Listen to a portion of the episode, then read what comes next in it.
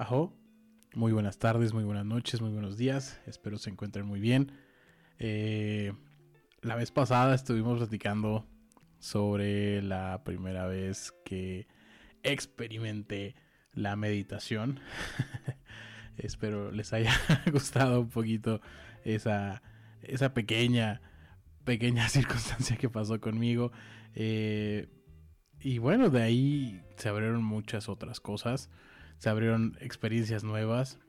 Y bueno, eh, pasado a esta experiencia, eh, yo me encontraba en mi vida en algunas dificultades técnicas por ahí que no me encontraba bastante bien en la cuestión de pues, de emoción. No andaba muy bajón andaba triste eh, decaído un poquito deprimido por ahí y pues bueno, ya había pasado por 20 mil amigos, 20 mil pláticas, 20 mil cosas.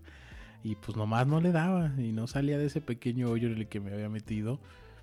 Eh, ya saben, de esas cosas de la vida, de, amores y desamores y, y, muchas cosas así que a veces uno tiene, no a veces, creo que es, es muy normal y es creo algo que te ayuda a fortalecer y hacerte eh, crecer, sobre todo en la vida, la parte de, de esas decepciones, de esas partes, de esas tristezas. Y creo que de ahí es donde más aprendemos. Y creo que hasta que no tocamos esos fondos, hasta que no llegamos a, esas experiencias de vida, eh, no forjamos o no creamos las personas que somos y seremos a raíz de eso. Experimentar ese tipo de cosas en la vida es difícil para muchos algunos no salen o algunos no quieren crecer y se quedan ahí estancados. Pero vaya, cuando estás ahí metido y estás en esa zona en donde ya dices, ya, ya quiero ser feliz, ya quiero que se me quite esto, ya quiero dejar de pensar en esto, recibes apoyo de todas partes y, y escuchas de todos 20 mil cosas y 20 mil recomendaciones y de todo. Y dentro de una de esas cosas que, que llegó a mí fue mi hermana. nuevamente entra mi hermana en este podcast, mi hermana que vive en Estados Unidos. ella me dijo, oye, ¿sabes qué? Me gustaría recomendarte algo que a mí me sirvió muchísimo y que probablemente en esta circunstancia en la que te encuentras podría ser algo que te pueda servir. No sé. Fue como ese, ok, dejar esto por aquí y me retiraré lentamente. Ella me dijo que si quería experimentar con uno de sus amigos, con amigos de, de mi hermana, tengo que ponerles un poquito en contexto con, mi hermana. Mi hermana, eh, a raíz de, todo lo que aconteció, de la meditación y todo, pues fue entrando a más y más cosas y poco a poco empezó a entrar por el camino de, la meditación, de las plantas sagradas y, todo este tipo de cosas.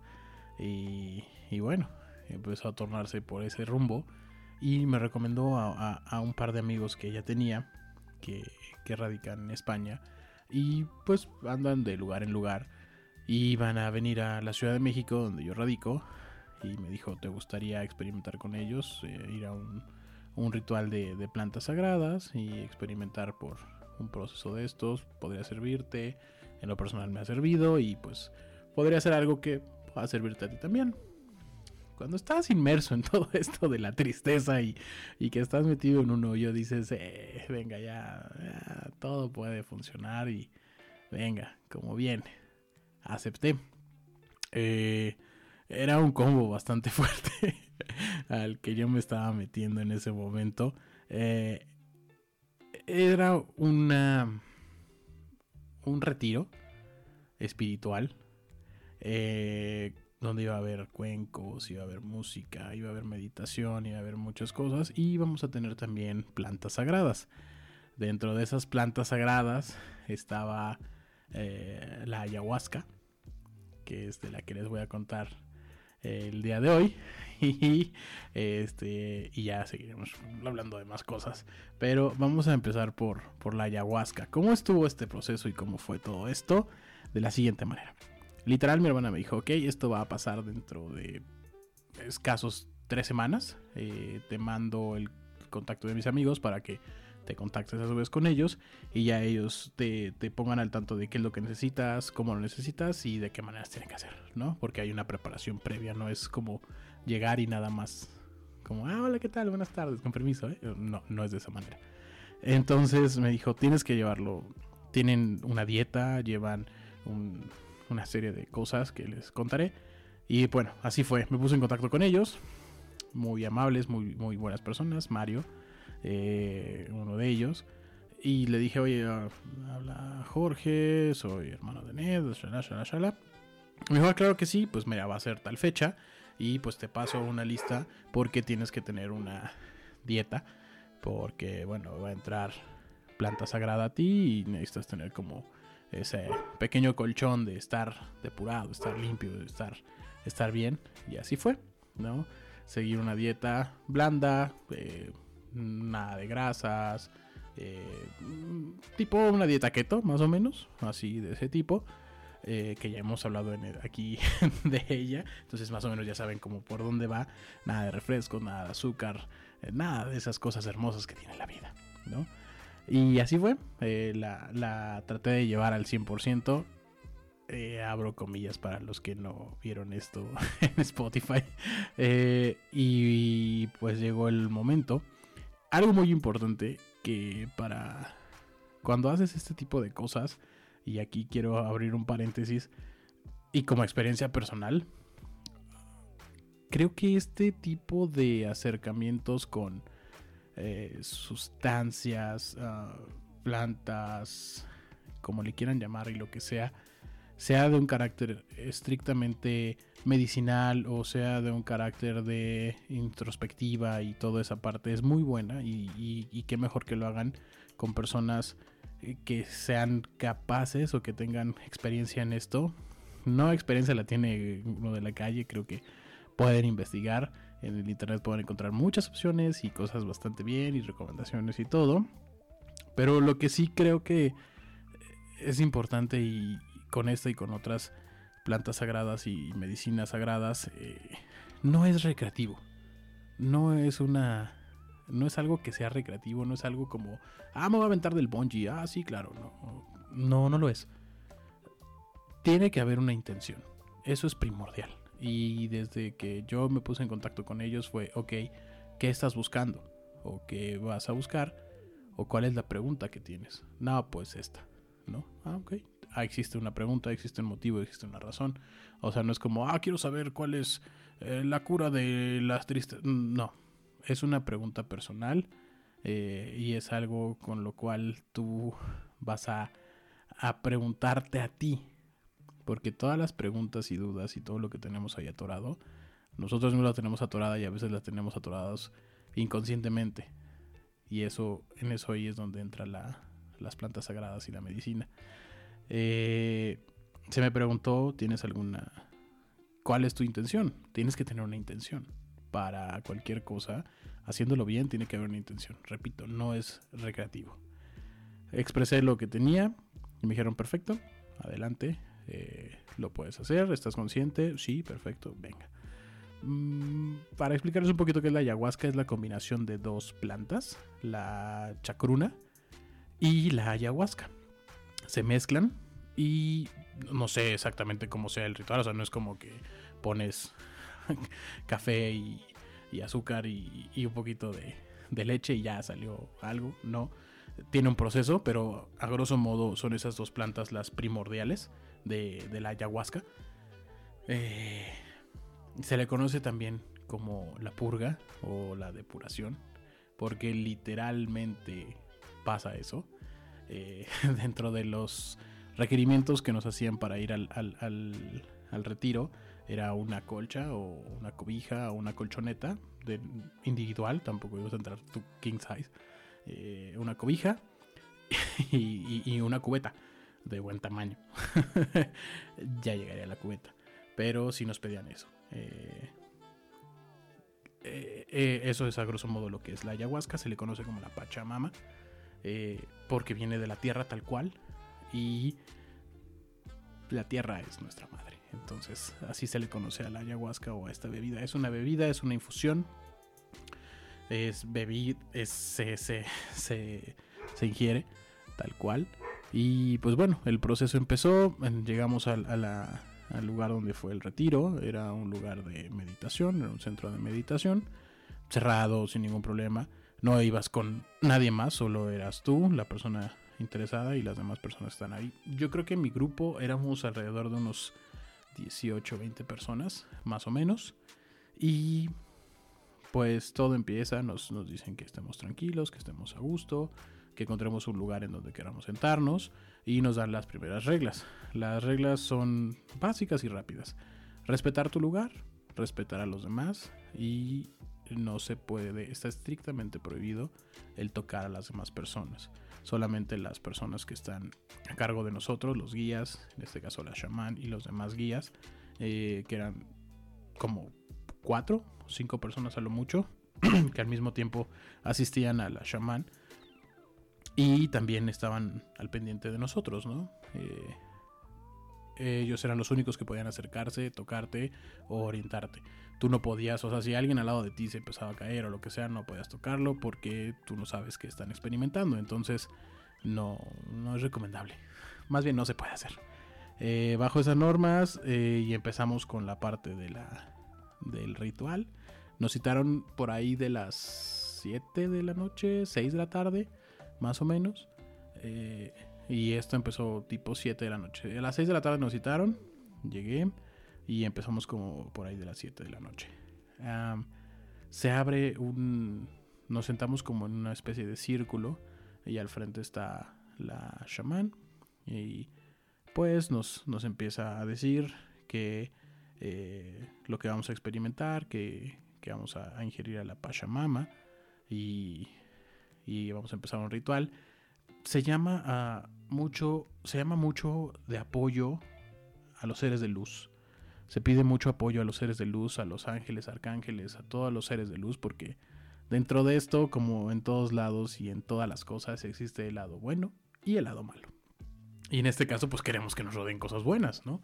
Se hace ese llamado, no es algo como religioso ni nada por el estilo, simplemente se invoca y se pide que se encuentren seres de luz en ese momento con, con esta ingesta y se empieza, ¿no? Hay un poco, hay música, hay cuencos, hay una guitarra, ah, se ambienta de tal forma que puedas entrar en esa experiencia. Eh, pasó algo muy curioso, muy curioso, ah, ya después de hablar con otras personas que lo han experimentado y que han pasado por esto justo cuando iba a empezar el ritual y ya íbamos a empezar a hacer la, toma de la ayahuasca, ya que se había hecho las, bendiciones, se había abierto al grupo y se había externado un poquito de lo que buscábamos, como esa pequeña interacción e introducción entre nosotros y a grosso modo más o menos la intención que traíamos en ese momento. Cerramos esto y empezamos con la ingesta. Cuando, cuando la chamán iba a tomar la ayahuasca, se cayó. La jarra o el jarrón grande se cayó. Alcanzaron a, levantarlo un poco y quedó muy, muy poco. O sea, a lo mejor no sé, darían 3 litros y se cayeron, yo creo que 2 litros. Porque, repito, éramos como 15, 20 personas. Entonces había una cantidad bastante grande y se cayó. Eh, yo vi muy alterados a, los, en este caso, a las personas que asistían a la chamán y a la chamán en sí. Y ella misma lo externó. Esto es algo atípico totalmente que, jamás me había pasado y que jamás había pasado. O al menos todos los que estaban ahí o los que ya lo habían, nunca había pasado. Eh, un chico de los que estaban asistiendo como que se puso bastante raro. Empezó como a... Se, se arrodilló, empezó a meditar, a hacer algunos cánticos y todo. Ah, fue raro para los que nunca habíamos experimentado algo así, pero bueno, dentro de toda la rareza de estar ahí desde un principio, pues bueno, esto no estaba tan raro. Así que eh, se abrió, se le conoce como ventanas cada ingesta que se tiene de la ayahuasca. Y en ese momento la shaman dijo, es momento de abrir la primera ventana y váyanse acercando los que gusten eh, ingerir fueron pasando poco a poco. Llegó mi turno, me acerqué y decía, cuando me entregaba la, como una pequeña jícara en donde venía la ayahuasca, eh, me dijo dos palabras, paja y vida. y yo repetí paja y vida. Eso fue todo. Es como cuando te dan la hostia en la iglesia y te dicen el cuerpo de Cristo y tú amén, ¿no? En este caso me dijeron paja y vida, yo dije paja y vida. Entonces eh, me la dieron, la tomé. Repito, es una, pequeña jicarita como, como donde se toma el, mezcal en, en Oaxaca. Algo así pequeñito. La ayahuasca, según lo entendido y lo que me contaron, no tiene un sabor establecido. No es como, ah, sabe, sabe a salado, ah, sabe dulce. No, el sabor se lo das tú, la interpretación se la das tú y hay muchas, muchas interpretaciones de que, ah, si te sabe esto es por esto, si te sabe esto es por lo otro. No las conozco muy bien, pero a mí en lo personal me supo a soya. A la soya esa con la cual remojamos eh, el sushi, a eso me supo. Eh, no tenía un sabor ni dulce ni amargo, era como un poco ácido, pero no desagradable. Digo, no soy fan de, la soya, pero no era, no era nada desagradable y era bastante tolerable y eso me supo. Después de la ingesta, eh, desde un principio cuando empezamos nos dijeron que la ayahuasca tiene una, un, un periodo de, de duración, el efecto, eh, de alrededor de 4 o 5 horas o que se puede prolongar hasta 9 horas, dependiendo del organismo y la ingesta que, le haga cualquier, eh, cada persona. Fue la primera toma, la primera ventana. Me fui a mi lugar, me senté en mi colchoneta, pasó tal vez media hora y nada. Yo no sentí absolutamente nada. Mis compañeros alrededor, algunos estaban como que empezando a, a medio moverse, bien, estaba tranquilo. Pasó una hora después de la primera ventana y fue cuando nos dijo nuevamente la chamán, si gustan, se abre una segunda ventana para los que gusten pasar. Y yo dije, claro, yo no he sentido nada. Entonces me acerqué, igual, nuevamente paja y vida, paja y vida, venga, salud. Y para adentro. Entonces regresé a mi lugar, me senté y ya me empezaba a sentir un poquito diferente. Pero todavía bien, sin ningún problema ni nada de eso. Lo que sí, a mis. A las demás personas que estaban ahí, compañeros de una como escuela, a las demás personas que estaban conmigo en el retiro, ah, híjole, unos empezaban a llorar, a llorar así de, de desconsuelo bastante fuerte. Unos estaban llorando, escuchabas a lo lejos un, no, por favor, no hagas eso escuchabas un ya, ya está bien, pero no, pero no lo hagas. Tristeza, escuchabas melancolía. Nadie se reía, eso se los puedo decir honestamente. Nadie se estaba riendo. Muchas personas vomitando, vomitando de verdad. Ahí es donde entiendes la parte de que es una purga y depuración. Eh, literal. Eh, mucha gente estaba vomitando. Ahí es donde entiendes por qué la cubeta. y fue algo fuerte algo fuerte porque al estar consciente, inconsciente, entrando a, la, medicina, eh, pues estás oyendo todo tu entorno y todo lo que hay ahí. Mucha gente que, se veía como, como se abrazaba a sí misma y, y, como que temblaba, como que tenía esos escalofríos que, pasan, como ese, ese, ese temblor involuntario. Mucha gente gritando, dos o tres personas gritando, pero gritando fuerte. Eh, otras personas vomitando, unas personas se iban al baño. Eh, sí, fue algo. Y todo al mismo tiempo. O sea, 15 pelados haciendo lo mismo. Este. Eh, en ese sufrimiento. Y de repente poco a poco fue como bajando la intensidad. Poco a poco a poco. Yo me sentía como con ganas de ir al baño. Me, me, me dirigí al baño, entré. Eh, creo que hice, hice, eh, oriné. Eh, y me paré en el espejo, me acuerdo muy bien de eso. Me paré frente al espejo y yo me veía y decía, ah, eres un campeón, eres un ganador. Tenía una autoestima muy alta, estaba muy contento en ese momento. Solo me veía al espejo y era, eres un ganador, ¿eh? Tú bien, tú muy bien, vas muy bien, le estás ganando a todos. Me salí y me fui a sentar nuevamente. Eh, cuando iba camino a mi asiento, me, me, vio Mario, eh, este, una de las personas que estaban ahí. Me dije, ¿cómo vas? dije, bien. ¿Cómo vas? ¿Ya, ¿Ya te sientes o algo? No. ok, va a haber una tercera, una tercera ventana por si gustas. Creo que podrías pasar. Ah, va, órale.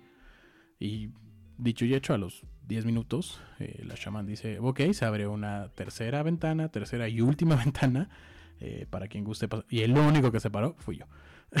Entonces me acerco, tengo la tercera toma, me regreso, me siento y ahí, señores, perdimos. Me fui.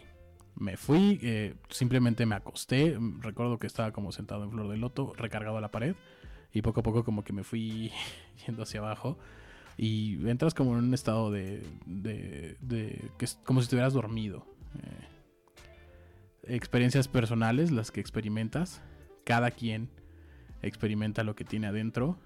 A mí se me regaló mucha información dentro de ese viaje, dentro de, esa conexión con la Pachamama, que, que fue muy buena. Se te, se te da información que solo tú sabes de qué forma la ocupas, de qué forma la canalizas y de qué forma le, le encuentras una, un motivo, ¿saben? A mí se me se me dio, se me se me presentó y, me reflejaron el momento en el que yo trasciendo. Es una información bastante fuerte y bastante delicada, pero te dan esa información y te dan todo esto para que tú lo enfoques y lo tomes de la manera que sea la correcta. ¿Cuál es la manera correcta? La que tú decidas. Tal cual. Es eso. Eh, hay una frase que me gusta mucho que la información es poder y sí lo es. Eh, tienes el poder de que te pueda subir, como te pueda bajar, como te pueda influenciar o como te pueda simplemente generar eso, información. En mi caso fue, fue esto, fue algo a lo cual agradezco mucho y, y se me presentó y ahí está, ahí está esa información, ya está en el disco duro, ya está ahí guardado y, a seguir con esto. Fue una experiencia bastante fuerte. Eh, repito, las vivencias y todo lo que experimentas ahí eh, es algo es algo difícil. Te encuentras con todo. Te encuentras con, con esta parte de, de, de recordar, de experimentar, de buscar esa respuesta a la pregunta que traías. y, tal vez no la encontré del todo ahí, la verdad la encontré en otra cosa, que es la que viene para el siguiente capítulo, que pretendo contárselos. Una experiencia bastante fuerte, bastante fuerte. Eh, pues es una experiencia con, el sapito. Eso pasó esa misma noche. ya les contaré, voy, a contarles en el, en el, siguiente capítulo. Mientras tanto, yo creo que vamos a dejar hasta aquí esta esta experiencia con la ayahuasca. Muy grata. Pero no, sin antes quiero terminar diciendo que no es algo que se tenga que hacer de una forma recreativa. Lo resalto, lo recalco y soy muy enfático en eso. En lo personal, no es nada recreativo y tiene que haber un porqué. Pero bueno, muchísimas gracias por haber escuchado este capítulo de Ajo. Mi nombre es Jorge Jax. Espero que tengan un excelente día, tarde, noche. Cuídense mucho y pues por aquí andamos. Ajo.